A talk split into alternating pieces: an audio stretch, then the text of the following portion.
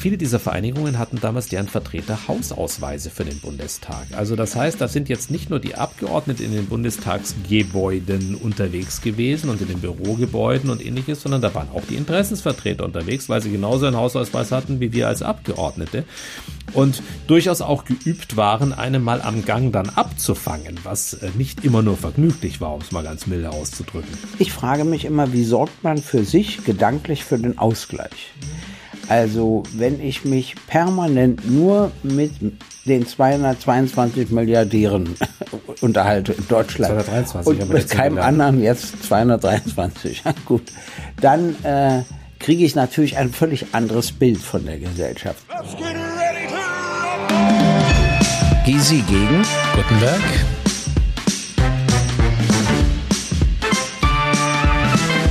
Gysi gegen Gutenberg. Der Deutschland-Podcast. Gysi gegen Gutenberg.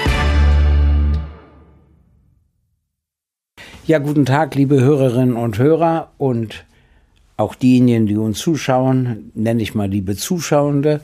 Äh, ich äh, freue mich, dass Sie wieder zugeschaltet haben. Wir haben ein spannendes Thema vor uns. Es geht um die Frage des Lobbyismus, damit natürlich auch den Verdacht oder auch den Beweis von Korruption und Ähnlichem was ja in allen Staaten eine Rolle spielt. Deutschland hat da noch einen guten Wert. Trotzdem, Probleme gibt es auch. Darüber werden wir uns unterhalten. Ich freue mich natürlich, dass äh, Karl Theodor zu Gutenberg wieder erschienen ist. Er freut sich, glaube ich, ebenso, dass ich erschienen bin. Und selbst wenn er sich nicht freuen sollte, würde er es nicht zugeben. Also können wir die Frage auslassen. Wir sind ja offen miteinander. Ich würde es dir direkt ins Gesicht sagen. also, ich freue mich tatsächlich. Äh, meine Bitte ist, was hattest du für ein besonderes Erlebnis in der letzten Woche? Das ist eine gute Tradition, dass wir uns abfragen, was ist uns so geschehen. Ich war vergangene Woche im wirklich saukalten Helsinki in Finnland.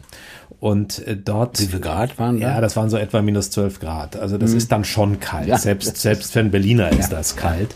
Und selbst in Oberfranken ist das auch kalt. Und dort äh, habe ich mich zum einen mit der historischen Figur Karl Gustav Mannerheim beschäftigt. Der wird dir was sagen, möglicherweise. Mhm. Der ist, wenn man so will, der Held Finnlands, weil er die Russen zweimal äh, geschlagen hat im Ersten und Zweiten Weltkrieg, dann auch Präsident Finnlands. War eine faszinierende Gestalt. Da können wir mal zu anderer Stunde drüber sprechen. Und wir saßen mit, mit einer Gruppe von Finnen, mit denen wir eine Abmachung treffen wollten, am sogenannten Mannerheim Table äh, in einem Restaurant in Helsinki. Und das Gespräch lief gut und am Ende sollte das besiegelt werden, das Ganze mit einem Schnaps. So, jetzt glaubt man, dass man in Finnland doch eine gewisse Aversion gegen die Russen hegt und äh, zumal jetzt Blick auf die letzten politischen Entwicklungen der letzten Jahre nochmal, jetzt sind sie NATO-Mitglied geworden. Das Ganze wurde aber in sehr russischer Weise besiegelt und du wirst das wissen, wie das geht, nämlich mit einem Schnapsglas was die Russen wohl gerne machen, gefüllt mit Wodka.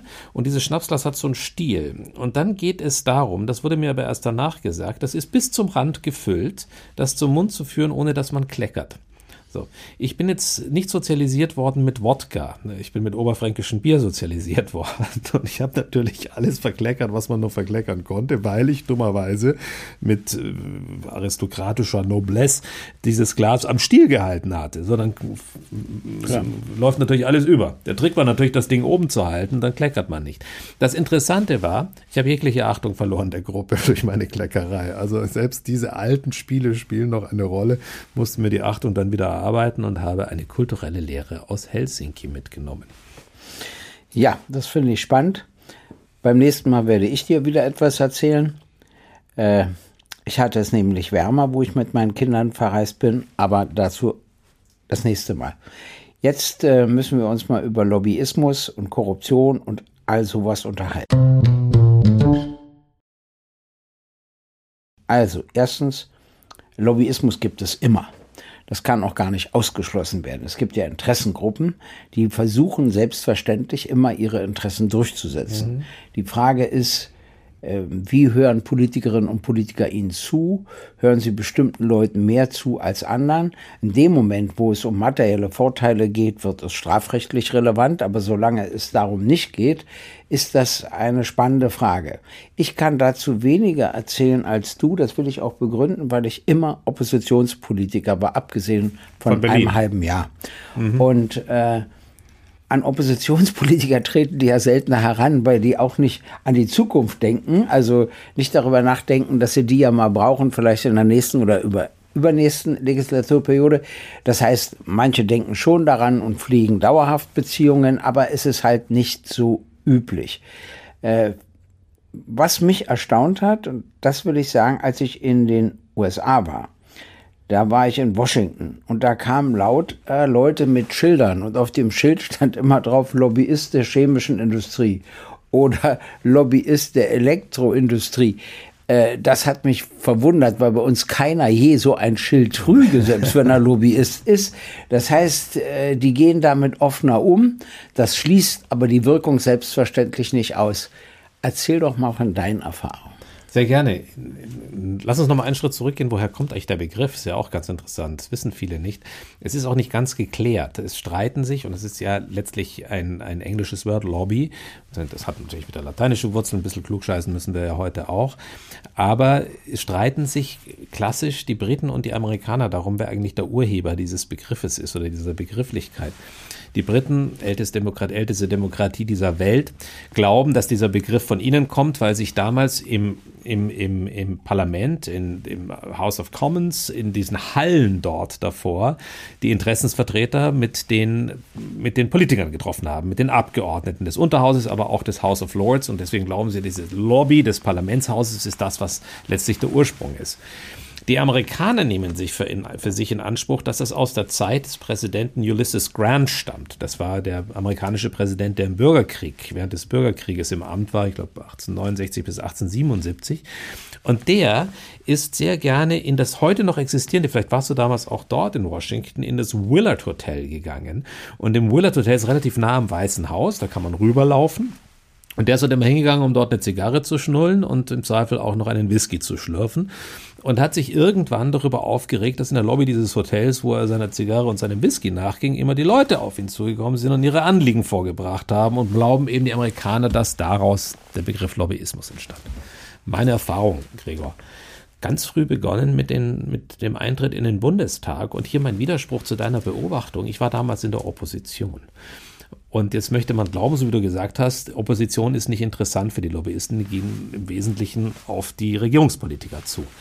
Dem war allerdings gar nicht so. Die haben sich ganz geschickt sogar jüngere Abgeordnete, und ich war damals ja 30, als ich in den Bundestag kam, jüngere Abgeordnete ausgesucht, um mit ganz, ganz interessanten, sehr routinierten, aber gleichzeitig auch mm, rückblickend, wo man sagt, schon auch teilweise abgefeimten Wegen, einen zu um zu umarmen in einer Form, dass Sie gesagt haben, hier ist doch ein Feld, das Sie als junger Abgeordneter interessiert. Wollen Sie nicht möglicherweise Mitglied in diesem Verein werden, der sich beispielsweise um die Ausrüstung der Bundeswehr kümmert oder der sich um die Anliegen jetzt irgendwelcher Gruppen, die im Wahlkreis eine Rolle spielen, kümmert und und und. Man sprach in der Regel von einem Verein. Man sprach, ob man da nicht in irgendeiner Form auch Teil dieses Vereins werden wollte. Ich war damals in Opposition, also wurde da schon strategisch gedacht, vielleicht ein bisschen mehr wie als bei der Linken, dass man gesagt hat, irgendwann kann natürlich die Union auch mal wieder Regierung Union und bei der SPD geht man immer davon aus, dass die irgendwie im Wechsel regieren. Genau. FDP, Grüne auch. Nur bei uns kam noch keiner ja. auf die Idee.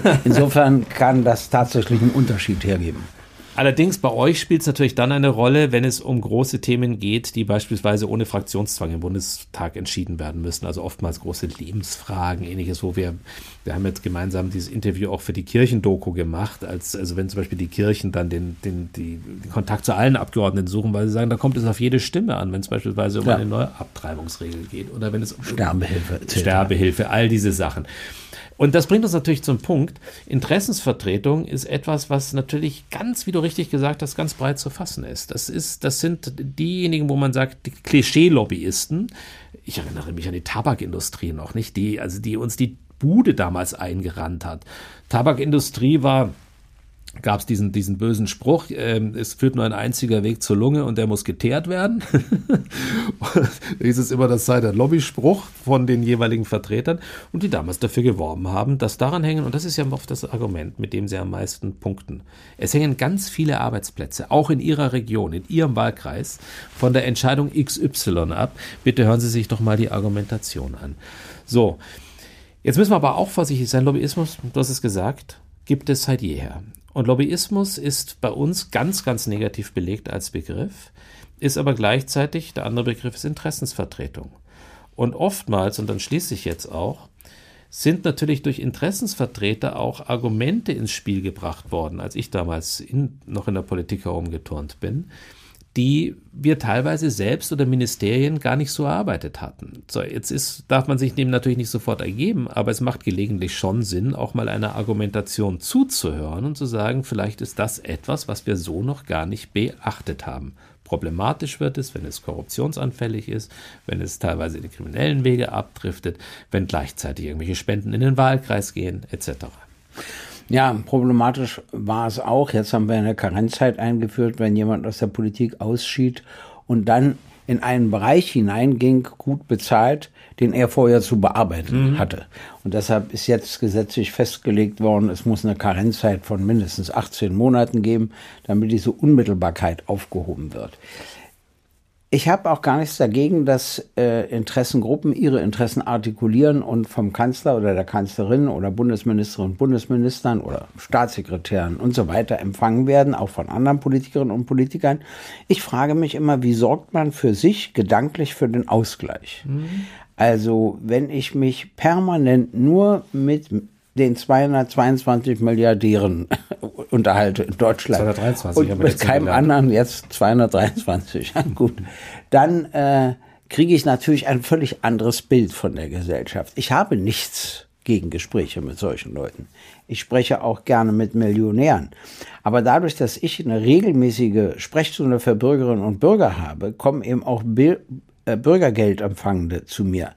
Alleinerziehende Mütter mit zwei oder drei Kindern, die mir alles vorrechnen, was sie bekommen an Unterhalt, an Hilfe und so weiter und welche Unkosten sie haben. Und dann machen sie mir einen Vorschlag, sagen sie mir, was ich streichen soll. Und ich finde das wichtig, dass man auch damit konfrontiert wird. Genauso mit Leuten mit Minijobs oder mit Arbeitnehmerinnen und Arbeitnehmern, die den Mindestlohn haben, aber auch mit jenen, die mehr verdienen und trotzdem auch Probleme verschiedenster Art haben. Man muss sich äh, selbstverständlich auch mit Gewerkschaften unterhalten und übrigens getrennt mit Betriebsräten. Das mhm. ist nicht identisch.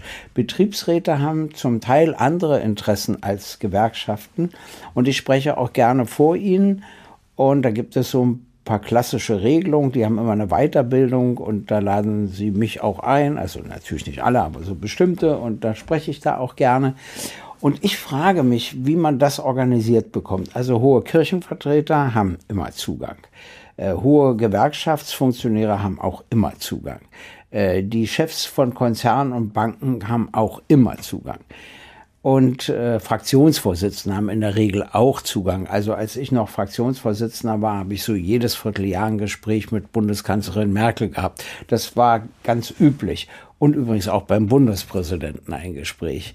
Äh, was aber schwer ist, ist hinzubekommen, die Ausgleichsinformation, die man auch benötigt von der anderen Seite. Also nicht nur Ärztinnen und Ärzte sich anzuhören, sondern auch Patientinnen und Patienten sich anzuhören.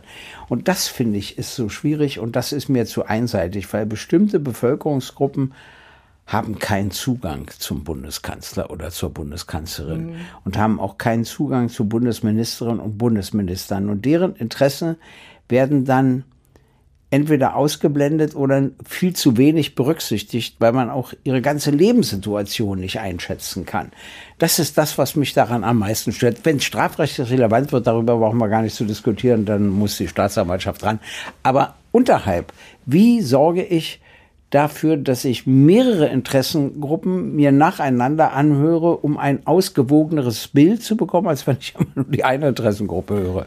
Also ich habe damals als ich im Amt war, ja. aber auch als Abgeordneter, habe ich, wenn eine Interessensgruppe tatsächlich gehört wurde, habe ich immer darum gebeten, ich möchte die Gegenseite auch hören. Oder ich möchte zumindest noch zwei, drei andere Stimmen dazu haben, um mir ein abgewogenes Bild machen zu können. Auch das nicht sofort runter zu delegieren, was manchmal ein Fehler ist. Oftmals sollte man sogar delegieren, weil man sonst einfach von, mit Informationen überschüttet wird. Aber es nicht sofort dann an irgendwelche anderen Ebenen weitergeben, sondern um sich wirklich ein Gesamtbild machen zu können. Ein Gesamtes ist natürlich immer schwer angesichts der Komplexität, die man hat. Wir haben aber von den Gruppen, die du genannt hast, natürlich auch schon Interessensvertretungen. Natürlich gibt es auch die Patientenvereinigungen. Es gibt äh, mhm. die letztlich dann äh, derer oftmals den Interessen von Ärzten oder Krankenhäusern oder ähnlichem entgegenstehen könnten. Die gibt es. Leider sind sie oft sehr aufgefächert und haben natürlich dann auch nicht so ganz die Schlagkraft. Oder ein anderes Beispiel. Es gibt unzählige Mittelstandsvereinigungen, die nichts anderes sind als Lobbygruppen, wenn man so will aber die sind oftmals natürlich auch nicht durchgängig organisiert. Dagegen gibt es die ganz starken BDI, den Bundesverband der deutschen Industrie, es gibt äh, den BDA, den Bund der deutschen Arbeitgeber. Auch das Lobbyvereinigung, wenn man so will, Interessensvertretungen würden die wahrscheinlich zu Recht als Begrifflichkeit sagen. Und da war es immer, wenn die zu einem kamen, fand ich es dann wichtig, auch die Gewerkschaften zu hören zu gewissen Themen, die nichts anderes sind als Lobbyvertreter. Und da auch einen Ausgleich hinzubekommen.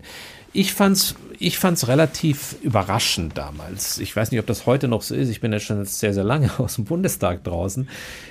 Die, viele dieser Vereinigungen hatten damals deren Vertreter Hausausweise für den Bundestag. Also das heißt, da sind jetzt nicht nur die Abgeordneten in den Bundestagsgebäuden unterwegs gewesen und in den Bürogebäuden und ähnliches, sondern da waren auch die Interessensvertreter unterwegs, weil sie genauso einen Hausausweis hatten wie wir als Abgeordnete und durchaus auch geübt waren, einen mal am Gang dann abzufangen, was äh, nicht immer nur vergnüglich war, um es mal ganz milde auszudrücken. Und das fand ich ein, das fand ich schon auch als Blick mal hinter die Kulissen etwas, was, glaube ich, gar nicht draußen so bekannt ist, dass da eine große Vermengung stattfand. Und deswegen ist es, glaube ich, umso wichtiger. Und deswegen war der Schritt so richtig zu sagen, wir brauchen auch mehr Transparenz. Wir brauchen ein Transparenz, ein Lobbyregister, wo auch klar ist, wer schwirrt da eigentlich rum und wer ist da unterwegs. Und dann gibt es ja noch etwas. Es gibt ja die sogenannte parlamentarische Gesellschaft. Jetzt möchte man meinen, das ist ein Club für Abgeordnete, wo man als Abgeordneter Mitglied sein kann. Ich weiß gar nicht, ob du Mitglied bist. Ich war damals Mitglied. Ich bin, glaube ich, als ehemalige darf man da auch noch Mitglied sein. War seit Jahren nicht mehr dort. Aber auch das war weniger eine Vereinigung, wo sich die Abgeordneten getroffen haben, sondern da waren, sprangen auch ganz viele von den Interessensvertretern herum und haben natürlich auch da versucht, Zugang zu bekommen, wenn sie es bei ihren sogenannten parlamentarischen Abenden nicht schon bekommen hatten, weil das ist der letzte Punkt. Viele insbesondere etwas reichere oder etwas besser ausgestattete Interessensgruppen veranstalten immer wieder in Berlin oder in den anderen Landeshauptstädten parlamentarische Abende, wo sie die Abgeordneten einladen, auch Regierungsmitglieder einladen, um dann dort bei unglaublich gutem Essen, guter Musik, ähm, reichlich Alkohol und ähnlichen Dingen eben dann dort für ihre Anliegen zu werben. Und das ist nicht so, dass da einfach nur eine Handvoll dann Abgeordnete dann dort unterwegs gewesen wären, sondern das waren dann viele. Im Übrigen, weil ja gerne aus den auch gerne aus viel Kritik aus den Medien kommt, was Interessensvertretungen und Lobbyverbände anbelangt. Die Medien haben genauso Interessensvertretungen. Die Medien machen auch ihre parlamentarischen Abende, viele von denen, und machen am Ende oftmals nichts anderes, als auch um ihre Interessen zu werben bei der Politik. Manchmal etwas doppelzüngig, wenn sie dann auftreten. Ja, äh, äh also ich war nicht, bin auch nicht Mitglied der Parlamentarischen Gesellschaft, aber ab und zu gehe ich da natürlich auch hin. Das sind die Einzigen, die im Freien ein Restaurant haben und Bier anbieten. Und das wird immer genutzt, besonders extensiv im Juni, Anfang Juli, bei der letzten Sitzungswoche. Weil, wenn man das letzte Mal in Berlin übernachten muss und am Freitag fliegen dann alle zurück und in Urlaub. Das hält man noch blau aus, oder? Ja, da fällt man nur. Und da ist es so, dass an dem Donnerstag die Sitzung immer besonders lange geht. Mhm. Und dann kriegst du um 22 Uhr noch eine namentliche Abstimmung an, der alle teilnehmen. Und dann sitzen die da vereint. Das, dann sind aber Lobbyisten nicht mehr zugegen. Das ist denen zu spät. Also kurze Zwischenfrage. Wie viele sind dann bei einer solchen namentlichen Abstimmung eigentlich nicht mehr zurechnungsfähig bzw. juristisch belastbar ja. für das, was sie dann letztlich oder. Ich würde sagen, ein Achtel. Aber das ist nur geschätzt. Äh, aber keine Ahnung. Aber die wissen ja vorher schon, wie sie abstimmen. Vielleicht merken sie sich das. Nein, ich glaube, es gibt einen anderen Punkt. Erstens gibt es mehr Menschen, also Lobbyisten mit einem Hausausweis als Abgeordnete. Mhm. Das ist wichtig zu wissen. Das sind nicht 200, das sind über 1000 etc. Mhm. Zweitens äh, machen die natürlich ihre Arbeit, aber sie wollen sie in Wirklichkeit nicht Transparenz, Transparenz machen. Transparent, würde ich sagen, machen. Äh, das ist deshalb interessant, weil der Lobbyismus in Deutschland eben so negativ bewertet mhm. wird. Im Unterschied zu den USA, auf das Beispiel wies sich ja schon hin. Und äh, dadurch bekommt es so was Unheimliches, sowas im Flüsterton, mhm. äh, sowas in jeder Hinsicht Unangenehmes. Was ich ja immer kritisiere, ist, dass die Bundespolitiker nicht zeigen, wie es zu ihren Entscheidungen kommt. Und häufig sind doch Bundesministerinnen und Bundesminister gar nicht Fachkräfte auf dem Gebiet, mhm. auf dem sie tätig sind. Ich habe immer versucht, folgendes Beispiel anzubringen. Also mal angenommen, ich wäre wegen, während der Pandemie Bundesgesundheitsminister gewesen. Ich kann ja nicht plötzlich so tun, als ob ich Arzt wäre oder Virologe. Muss oder ich froh so. sein, dass du es nicht warst? Nö, ist mir egal. Lass dir erst mal erzählen. Das, der Punkt ist folgender. Wir hatten ja etwa 80 Millionen Virologinnen und Virologen in Deutschland. Mhm. Ich war einer der wenigen, der zugab, keiner zu sein. Und äh, was hätte ich gemacht? Ich hätte ein Gremium gebildet aus 10, 15 Ärztinnen und Ärzten und Virologinnen und Virologen, also verschiedene Berufe. Und die hätten mir immer Empfehlungen gegeben. Und da hätte ich immer einen anderen mitgenommen zur Bundespressekonferenz. Ich wäre nie alleine hingegangen. Mhm. Und der hätte gesagt, dass die Kommission mir aus den Gründen und aus jenen das und jenes äh, empfiehlt. Und da hätte ich gesagt, ja, da mir keine Gründe dagegen einfallen, werde ich das auch machen. Jetzt hätte ich die Situation gehabt, dass es unterschiedliche Meinungen gegeben hätte. Dann hätte ich zwei mitgenommen. Und dann hätte, und zwar zur Bundespressekonferenz, da hätte der eine gesagt, ich habe ihm gesagt, wenn er nicht das Grundrecht einschränkt, nicht das Grundrecht einschränkt und nicht auch das Grundrecht einschränkt, wird er 100.000 Infizierte mehr haben und etwa 3.000 Tote mehr mhm. haben. Äh, deshalb habe ich ihm geraten, diese Schritte zu gehen. Ja, sage ich jetzt bitte der andere. Der andere sagt, ist alles Quatsch, ist alles überzogen, ist gar nicht nötig, es reicht völlig, wenn er das und das macht. Und weder wird es äh, 100.000 Infizierte mehr geben, noch 3.000 Tote mehr geben. Und dann hätte ich mich an die Journalistinnen und Journalisten gewandt und hätte gesagt, was soll ich jetzt machen? So delegiert man das, Verantwortung. Das, darf ich das mal, ja, mhm. trotzdem zu Ende sagen? Ich würde viel lieber dem Rechten folgen, weil ich ja dann weniger Grundrechte einschränken müsste.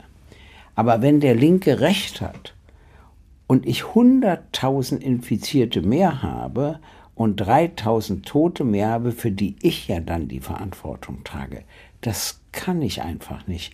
Deshalb muss ich mich nach ihm richten. Nein, ich treffe die Entscheidung. Ich hafte dafür. Aber die Leute merken mal, wie sie zustande kommt. Nicht, dass der schlaue Gysi im Zimmer sitzt, einmal nachdenkt und sagt, die fünf Maßnahmen müssen jetzt getroffen werden, sondern wie so etwas zustande kommt und unter welchem Druck du auch stehst. Du willst eben logischerweise nicht die Verantwortung für 100.000 Infizierte und 3.000 Tote übernehmen. Und ich glaube, dass selbst die, die das anders sehen, die, die sagen, eigentlich wäre das gar nicht nötig, sagen, naja, aber er ist ja tatsächlich in einer schwierigen Situation. Warum können wir das nicht deutlich machen? Warum müssen wir immer so tun, als ob wir alle so schlau sind, dass wir alles selbst entscheiden, im Schreibtisch, am Schreibtisch sitzend etc., keine Beratung haben? Ich verstehe es nicht. Ja, wir hätten die Lauterbachisierung unserer Gesundheitspolitik im Zweifel ähm, verhindert. Ich glaube, es ist in dem Punkt wäre es schön, also ich finde es generell schön, wenn man auch mal die Menschen teilhaben lässt an einer Entscheidungsfindung, mhm. auch daran, dass man gewisse Dinge nicht weiß. Nun neigen aber die Medien gelegentlich auch dazu, einen schon deswegen ans Kreuz zu schlagen. Also ich gebe dir mein jüngstes Beispiel, man mag ihn nun mögen oder nicht, aber äh, über, die, über das erste Jahr in seiner Regierungsverantwortung hat ein Robert Habeck das so gehandhabt, dass er oft am Anfang gesagt hat, da kenne ich mich einfach nicht aus. Jetzt muss ich mal schauen, muss ich drüber nachdenken, hat das Grüblerische in den Vordergrund gestellt. Das fanden erstmal einige gut. Dann hat er sogar Entscheidungen mit unterschiedlichen, mit unterschiedlichen Beweggründen begründet.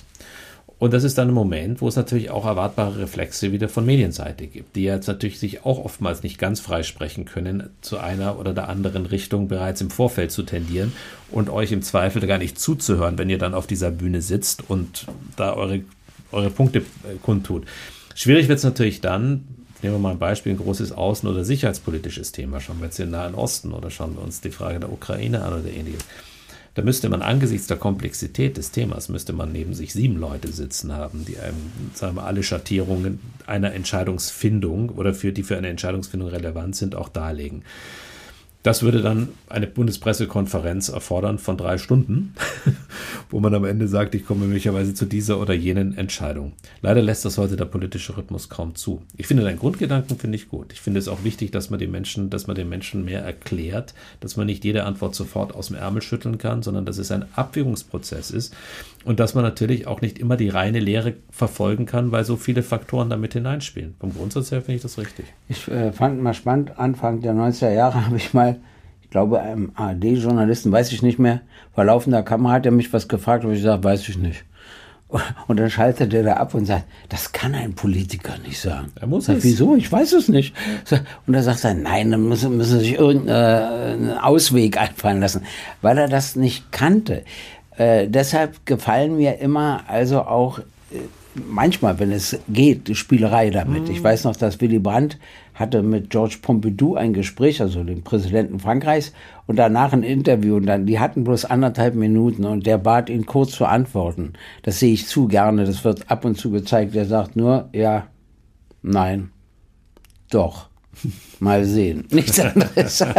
Was ich witzig fand, um mal zu zeigen, man braucht vielleicht wenn es ein wichtiges Gespräch war, auch ein paar Minuten, um mal erklären zu können, worum es eigentlich ging. Oder ich, mir gefiel, bei Wiener gefiel mir am besten, dass der 14 Relativsätze bilden konnte und trotzdem das Schlussverb fand. Ich hätte das nicht mehr gefunden. Da wäre ich raus gewesen vom Anfang des Satzes. Der hatte dann immer so eine Verzögerungssekunde, aber dann kam das Schlussverb. Das habe ich bewundert und damit habe ich festgestellt, das zieht auch Journalistinnen und Journalisten an, das Spiel mit der Sprache. Ein Lobbyist, ein Lobbyist der Sprache letztlich ja, im besten ja, Sinne. Ein ja. Lobbyist der deutschen Sprache gibt es viel zu wenige heute noch, die wirklich mit das Sprache anständig umgehen können. Man wird allerdings auch sehr schnell, Gregor, in den großen Topf, weil es einige gerne machen und weil sie einem gerne sozusagen den Stempel draufdrücken, in den Topf der Lobbyisten geschmissen wenn man einmal ähm, in, bei mir, ich kann das ja aus eigener Erfahrung sagen, wenn man, ich bin nun wirklich kein Lobbyist und werde aber als solcher munter bezeichnet, weil ich einmal in zwölf Jahren nach meinem Rücktritt aus der Politik zu meiner ehemaligen Chefin Angela Merkel gegangen bin, weil damals eine Firma von mir ein dann sich als sehr kriminell herausgestelltes äh, Unternehmen, nämlich Wirecard, in einer Einzelfrage beraten hatte. Da ging es darum, die wollten eine Firma in China akquirieren, kaufen und wir haben sie in dieser Einzelfrage beraten. Und ich bin damals zur Bundeskanzlerin, hatte ohnehin einen Termin bei ihr. Also du hast sozusagen als Anwalt sie beraten, oder? Nein, mit einer sozusagen als Unternehmensberater. Als Unternehmensberater. Hm. Und, ähm, und ich auch gar nicht selber, sondern es hat die Firma gemacht gehabt. Und ich habe davon aber erfahren und habe gesagt, Moment, Moment, es handelt sich um ein DAX-Unternehmen, hatte damals keine Ahnung, wie es um diese Firma steht und was die für Machenschaften da, wie viele andere ja, oder wie nahezu alle anderen ja auch überhaupt keinen blassen Schimmer gehabt, was da für kriminelle Energie dahinter steckte.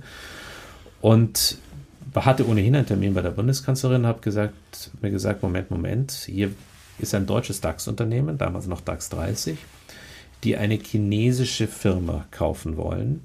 Das hat geopolitische Relevanz und darüber sollte die Regierung Bescheid wissen. Und davon bin ich bis heute überzeugt, das würde ich heute wieder genauso machen. Und ähm, dann habe ich das der Bundeskanzlerin gesagt. Sie hatte mir gesagt, ich möchte doch bitte die Information auch noch weitergeben an das Bundeskanzleramt. Und das ist dann, als diese ganze Wirecard-Geschichte dann in die Luft mhm, ging, mm, mm. ist natürlich auch richtigerweise, so soll es ja auch sein, dieser Austausch mit dem Bundeskanzleramt ist dann auch an die Öffentlichkeit gekommen worauf ich seitdem als Lobbyist bezeichnet werde. Meine Berufsbezeichnung Lobbyist ist für viele, weil ich einmal in zwölf Jahren diese Information an die Bundeskanzlerin weitergegeben habe. Also das ist, wenn man, so wie man heute Neudeutsch sagt, absoluter Bullshit.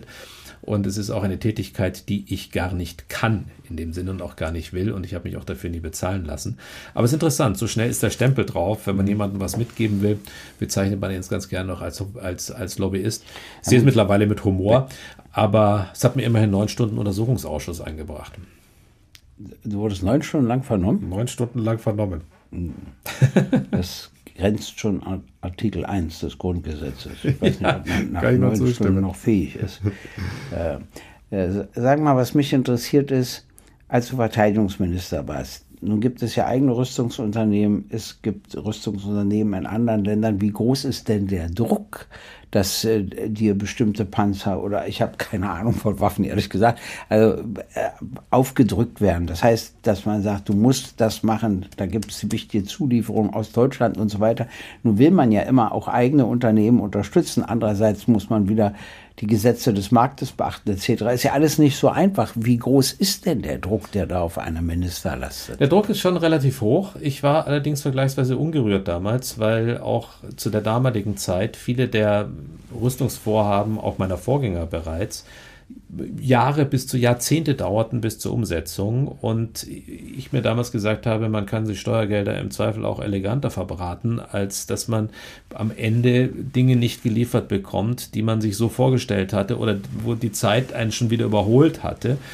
Und ich hatte damals unter anderem auch dafür geworben, dass das eine oder andere, was mir wichtig war, wir hatten ja beispielsweise Soldaten im Einsatz in Afghanistan, die dringend Material gebraucht hatten. Ich gesagt habe, wenn das die deutschen Firmen nicht schnell oder gut genug liefern können, muss man halt mal schauen, ob es das nicht woanders auch gibt, ob man das nicht von der Stange in Anführungszeichen kauft.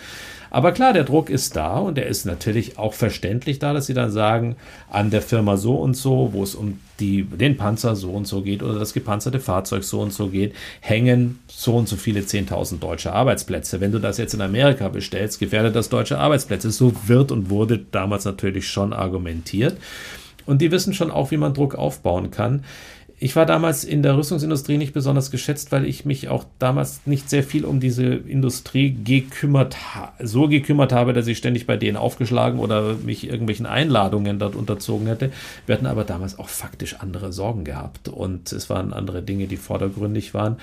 Heute verstehe ich, wo es darum geht, jetzt, was machen wir angesichts der neuen sicherheitspolitischen Lage, dass man auch genau hinschaut, was können wir selbst darstellen, was können wir selbst liefern.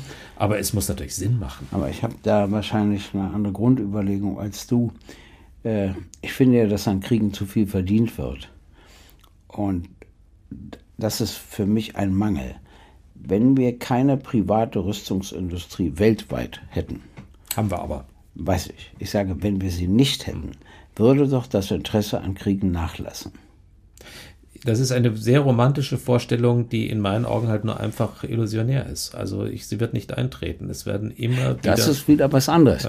Ja. Äh, aber trotzdem frage ich mich, ob es gut ist, dass so viel an Kriegen verdient wird. Weil jetzt gibt es verschiedenste Ursachen für Kriegen, egal auch wo sie stattfinden, etc.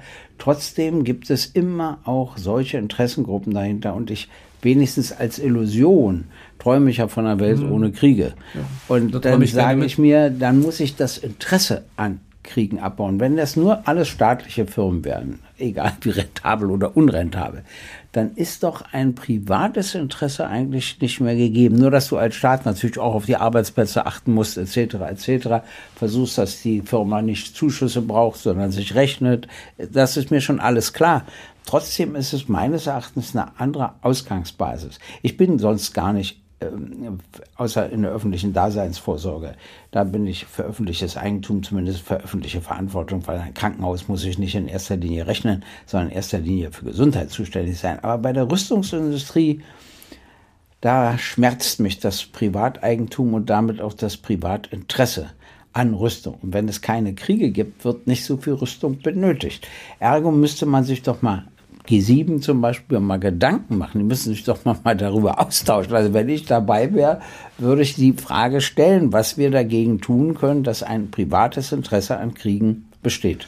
Ja, es ist eine schöne Vorstellung, aber sie wird nicht durchführbar sein. Und, und es wird immer irgendwo auf dieser Welt wird es private Rüstungsunternehmen geben, die dann auch in den Wettbewerb treten und sagen, wir können einiges billiger und wir können einiges wir können einiges, wir können einiges sehr viel lukrativer gestalten für die Auftraggeber. Und wenn es dann, und dann hat man es immer wieder mit Menschen zu tun und auch mit Politikern zu tun, die sich hinstellen und sagen, ja, wir müssen ja gleichzeitig auch unseren Haushalt irgendwie zusammenhalten. Am Ende gehen wir auf das billigere Angebot. Also die, die Grundidee einer Welt ohne Kriege und ohne Rüstungsindustrie ist eine, der würde ich sofort beitreten. Aber es ist. Erstmal ohne Kriege, dann kannst um, du um auch die Rüstungsindustrie abbauen. Der umgekehrte werden, Weg ist schwer. Wir werden eigentlich denken, wir werden uns auch heute weiter nicht bekriegen bringen können, lieber Gregor, weil wir zum Ende unserer Sendung bereits kommen. Aber eins interessiert mich trotzdem noch. Wir müssten beide mal versuchen, den Menschen zu sagen, was wir denn machen würden, um den Lobbyismus, so wie er in falschen Bahnen laufen kann, zu einseitig ist zu überwinden. Ich glaube, es gibt drei Wege. Das erste ist, was wir jetzt so langsam einführen, Vorsicht, was meinst du, was das für ein Kampf im Bundestag war? Transparenz in dieser Frage ich für richtig. herzustellen. Sehr Ja. richtig. Ja. Ist auch gut. Das zweite ist, ich würde alle Abgeordneten aller Ebenen gesetzlich verpflichten, einmal im Monat eine Sprechstunde für Bürgerinnen und Bürger zu Alle organisieren. zwei Wochen. Ja, meinetwegen. Also öfter können wir immer machen, gesetzlich verpflichten. Weil ich möchte, dass die Bürgerinnen und Bürger wissen, äh, es gibt eine Sprechstunde, er muss eine haben. Und dann rufe ich da an, auch wenn ich nerve, das ist gar nicht mein Problem, und sage, ja, ich möchte zu seiner Sprechstunde gehen. Und zwar, ich finde das deshalb so wichtig, damit man ganz andere Sichtweisen kennenlernt. Wenn wir hocken da in unseren Gruppen rum, haben alle so eine ähnliche Sicht auf die Welt etc. und plötzlich kommen Menschen in einer völlig anderen Lebenssituation, die sich mit den Fragen gar nicht beschäftigen können, für die es um existenzielle Fragen geht oder auch von meinetwegen eine gehobenere Schicht besucht dich, die plötzlich auch Sorgen hast, an die du nie gedacht hast. Also das finde ich das Zweite. Die, die Pflicht zu Sprechstunden für Bürgerinnen und Bürger, für alle Abgeordneten aller Ebenen, von der Kommune bis zum Europaparlament. Ja, und das Dritte ist, äh, dass wir das Strafrecht exakt formulieren, damit man genau weiß, wo beginnt die strafrechtliche Verantwortlichkeit und dass wir dann die Staatsanwaltschaften auch ausbilden müssen, das zu können. Es gibt wirklich gute Wirtschaftsstaatsanwälte, zum Beispiel in Bayern erstaunlicherweise, und es gibt schlechte, ich sage dafür Was mal da kein Beispiel. erstaunlicherweise an Bayern? Ja, ja, ja, sage ich als Berliner.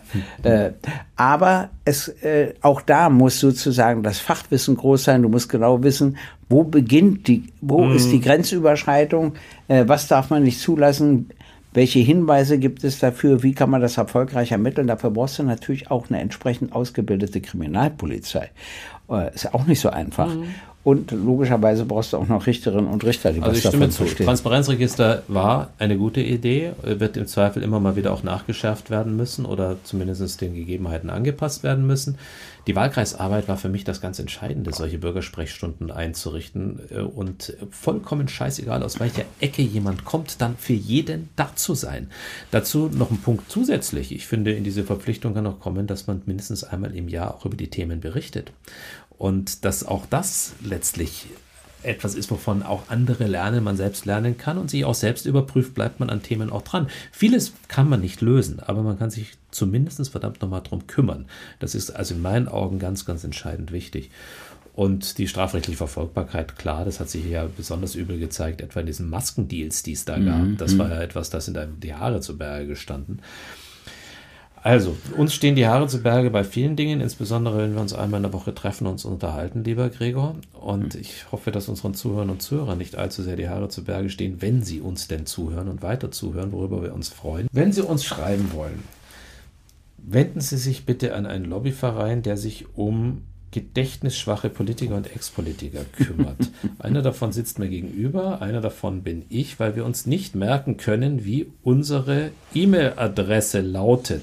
Und jetzt wird der Gregor gleich wieder wahnsinnig angeben und es kommt wie aus dem Papier, aus dem Papier geschossen oder aus dem, aus der Kanone, aus dem Kanone geschossen, aber er blättert, Sie hören es möglicherweise rascheln, um nachzugucken, wie die Adresse lautet. Also das ist ganz einfach. Das ist ggg at openminds.com. Nee, Quatsch. Punkt Media. So, ja, Media, nicht com. Punkt .com. Aber ich weiß auch gar nicht, warum ich mir das unbedingt merken soll. Das finde ich gar kein Problem, dass wir das ablesen. Äh, weil so ein Gehirn hat immer begrenzte Kapazitäten. Und äh, wieso soll da jetzt noch diese blöde Formel rein? Äh, da, da muss wieder was anderes rausfliegen, was vielleicht wichtiger wäre, dass ich es mir merken kann. Oder? Zum Beispiel, wie die Rüstungsindustrie funktioniert. Ja, Z zum Beispiel. Also, dafür würdest du dir aber gerne die Adresse merken. ich stattdessen. wünsche Ihnen alles Gute. Bis zum nächsten Mal. Tschüss. Ich auch. Alles Gute.